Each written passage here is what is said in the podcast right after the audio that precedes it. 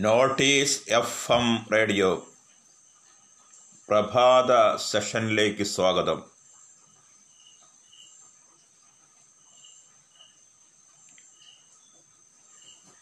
ലോകത്തിൽ ഒന്നാമതായി പത്രമുണ്ടായത് ചീന രാജ്യത്തായിരുന്നു എന്ന് കാണുന്നു. ചീന രാജ്യത്തിലെ തലസ്ഥാന നഗരിയായ പെക്കിംഗ് പട്ടണത്തിൽ പണ്ടൊരു കാലത്ത് രാജ്യകാര്യ രഹസ്യങ്ങളെ വെളിപ്പെടുത്തുന്നതിൽ താൽപ്പര്യക്കാരായിരുന്ന ചില ഉപജാപകന്മാർ ആ വക രഹസ്യങ്ങളെ കടലാസിൽ എഴുതി ആവശ്യക്കാർക്ക് വിറ്റിരുന്നു.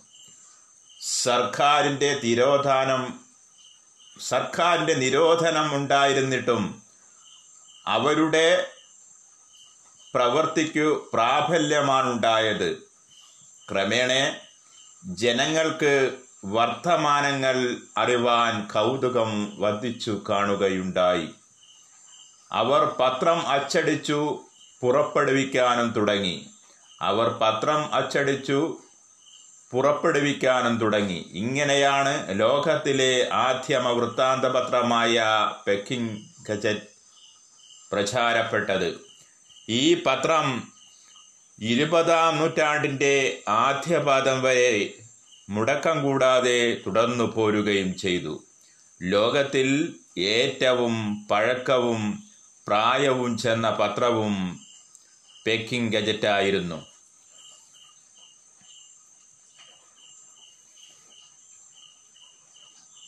സ്വദേശാഭിമാനിക്ക് രാമകൃഷ്ണപിള്ളയുടെ പ്രസ്താവനയിൽ നിന്നുള്ള രണ്ട് വസ്തുതകൾ വ്യക്തമാക്കുന്നുണ്ട്. ഒന്ന് പത്രം ആരംഭിച്ചത് ജനങ്ങളെ വാർത്തകൾ പ്രത്യേകിച്ച് രാജ്യകാര്യ രഹസ്യങ്ങൾ അറിയിക്കാൻ വേണ്ടിയാണ്. അതുകൊണ്ട് തന്നെ ഭരണാധികാരികളുടെ പത്രമർദ്ദന നടപടികളും ഒപ്പം ഉടലെടുത്തു. വിവിധ രാജ്യങ്ങളിൽ വിവിധ രൂപങ്ങളിൽ പത്രമാരണ നടപടികൾ ഇന്നും തുടർന്നു പോരുന്നുണ്ട്. രണ്ടാമത്തേത് ഇന്നത്തെ പത്രത്തിന്റെ പൂർവഗാമികൾ അഥവാ ന്യൂസ് ലെറ്ററുകൾ ആയിരുന്നു എന്നതാണ് ഇത് പെക്കിംഗ് ഗജറ്റിനെ സംബന്ധിച്ചു മാത്രമായിരുന്നില്ല. എല്ലാ രാജ്യങ്ങളിലെയും പത്രപ്രവർത്തനത്തിന്റെ ആദ്യ നാളുകളിൽ കൈകൊണ്ടെഴുതി പ്രചരിപ്പിച്ചിരുന്ന ന്യൂസ് ലെറ്ററുകൾ കാണാം.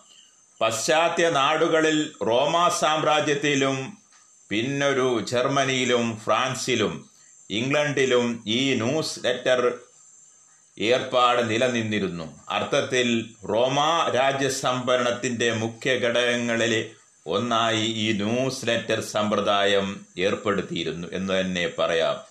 ഇതേക്കുറിച്ച് മൂർക്കോത്ത് കുഞ്ഞപ്പ ഇങ്ങനെ പറഞ്ഞിരിക്കുന്നു. റോമൻ പ്രജകളെ റോമിലെ രാജ്യകാര്യങ്ങൾ അറിയിക്കുന്നതിനായി ചക്രവർത്തിമാർ റോം പട്ടണത്തിൽ പലകകൾ സ്ഥാപിച്ച് അവയിൽ വിവരങ്ങൾ എഴുതി വച്ചിരുന്നു. പ്രസ്തുത പലകകൾക്ക് ആൽബം എന്നും അവയിൽ എഴുതി ചേർത്ത വർത്തമാനങ്ങൾക്ക് ആക്ട് എന്നുമാണ് പേർ പറഞ്ഞു പോന്നിരുന്നത്. ജൂലിയസ് സീസർ ഈ പ്രസ്ഥാനത്തിന് പ്രോത്സാഹനവും പ്രാധാന്യവും സ്ഥിരതയും നൽകി. അന്ന് റോമിൽ ഗവർണർമാരും ഉദ്യോഗസ്ഥന്മാരും സൈനികരും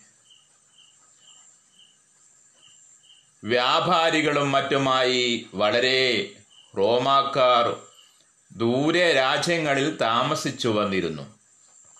അവർക്കെല്ലാവർക്കും ഈ ആക്റ്റുകളിലെ ഉള്ളടക്കം അറിയാൻ ആഗ്രഹമുണ്ടായിരുന്നപ്പോൾ അവ പകർത്തി അയക്കാൻ ഒരു കൂട്ടം ആളുകൾ സന്നദ്ധരായി. അവർ പകർത്തി അയച്ച നേരെ ന്യൂസ് ലെറ്ററിനും ഓരോ എഡിഷൻ എന്നായിരുന്നു പേർ നൽകിയത്. എഡിഷൻ കർത്താക്കളായിരുന്നു യൂറോപ്പിലെ ആദ്യകാല പത്രപത്രങ്ങൾ എന്ന് വേണം എങ്കിൽ പറയാം. ഇന്നത്തെ വൃത്താന്ത പത്രങ്ങളുടെ പൂർവഗാമികൾ എന്ന് പറയാവുന്ന റോമൻ എഡിഷനുകളിൽ നിയമസഭാ ചർച്ചകളും പുതിയ നിയമങ്ങളും കോടതി വിധികളും ഉണ്ടായിരുന്നതിന് പുറമെ റോമാക്കാർ ഏർപ്പെട്ടിരുന്ന യുദ്ധങ്ങളുടെ വിവരങ്ങളും അവർ വെട്ടിപ്പിടിച്ച രാജ്യങ്ങൾ ഏതെല്ലാമാണെന്നുമുള്ള വസ്തുതകളും അടങ്ങിയിരുന്നു. നിങ്ങൾ കേട്ടത് കേരള പത്രപ്രവർത്തന ചരിത്രം. ഒരു പഠനം കേരള സാഹിത്യ അക്കാദമി പ്രസിദ്ധീകരിച്ച പുസ്തകമാണിത്. പുതുപ്പള്ളി രാഘവൻ ആണ് രചയിതാവ്. കേരള സാഹിത്യ അക്കാദമി തൃശൂർ കേന്ദ്രമാക്കി പ്രവർത്തിക്കുന്ന സാംസ്കാരിക സംരംഭം കോട്ടയം നാഷണൽ ബുക്ക് സ്റ്റാൾ വിതരണം ചെയ്ത ഇരുപത് രൂപ വിലമതിക്കുന്ന ഒരു പുസ്തകമാണ്. ഇക്കാലത്ത് പുസ്തകങ്ങൾക്ക് പത്രക്കടലാസിലെ ഭീമമായ വിലവർധനം മൂലം പുതിയ എഡിഷനുകൾക്ക് വില വർധനവ് ബാധകമായിരിക്കാം. എങ്കിലും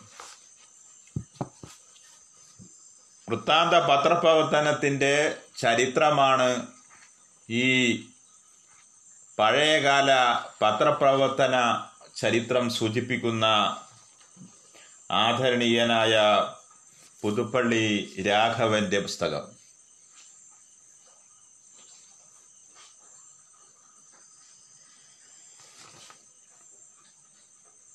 പുസ്തകത്തിൽ ഒരു ഡസനിലധികം ടോപ്പിക്കുകളുടെ പത്രപ്രവർത്തന ചരിത്രം പരിചയപ്പെടുത്തുന്നുമുണ്ട്. നിങ്ങൾ കേട്ടുകൊണ്ടിരിക്കുന്നത് notice F M radio by കല്ലടിക്കോണിലെ സാംസ്കാരിക പരിപാടിയാണ്. മലയാള പത്രപ്രവർത്തനത്തിന്റെ ആവിർഭാവത്തെക്കുറിച്ചും അവസ്ഥാന്തരങ്ങളെക്കുറിച്ചും അതിന്റെ പരിണാമദശകളെക്കുറിച്ചും ഒരു വിശദമായ ചർച്ച തന്നെ വിവിധ എപ്പിസോഡുകളിലായി അവതരിപ്പിക്കാനാണ് നോട്ടീസ് എഫ് എം റേഡിയോ ഉദ്ദേശിക്കുന്നത്. കൂട്ടത്തിൽ നോട്ടീസ് എഫ് എം റേഡിയോയുടെ സ്വയം പര്യാപ്തതയുടെ പാതയിലേക്കുള്ള പ്രയാണത്തിനിടയിൽ പ്രഗത്ഭരായ മാധ്യമപ്രവർത്തകരെയും പുതുതലമുറയും വാർത്തെടുക്കുക എന്ന ലക്ഷ്യം കൂടി ഈ സാംസ്കാരിക പരിപാടിക്കുണ്ട്. നിങ്ങളുടെ നിർദ്ദേശങ്ങളും അഭിപ്രായങ്ങളും അയക്കേണ്ട വാട്സാപ്പ് നമ്പർ ഒൻപത് ഒന്ന് ഒൻപത് നാല് നാല് ഏഴ് അഞ്ച് ഒൻപത് ഒന്ന് മൂന്ന് അഞ്ച് ആറ് ഒരിക്കൽ കൂടി ഒൻപത് ഒന്ന് ഒൻപത് നാല് നാല് ഏഴ് അഞ്ച് ഒമ്പത് ഒന്ന് മൂന്ന് അഞ്ച് ആറ്. ഇത്തവണത്തെ സാംസ്കാരിക പരിപാടി സമാപിക്കുന്നു.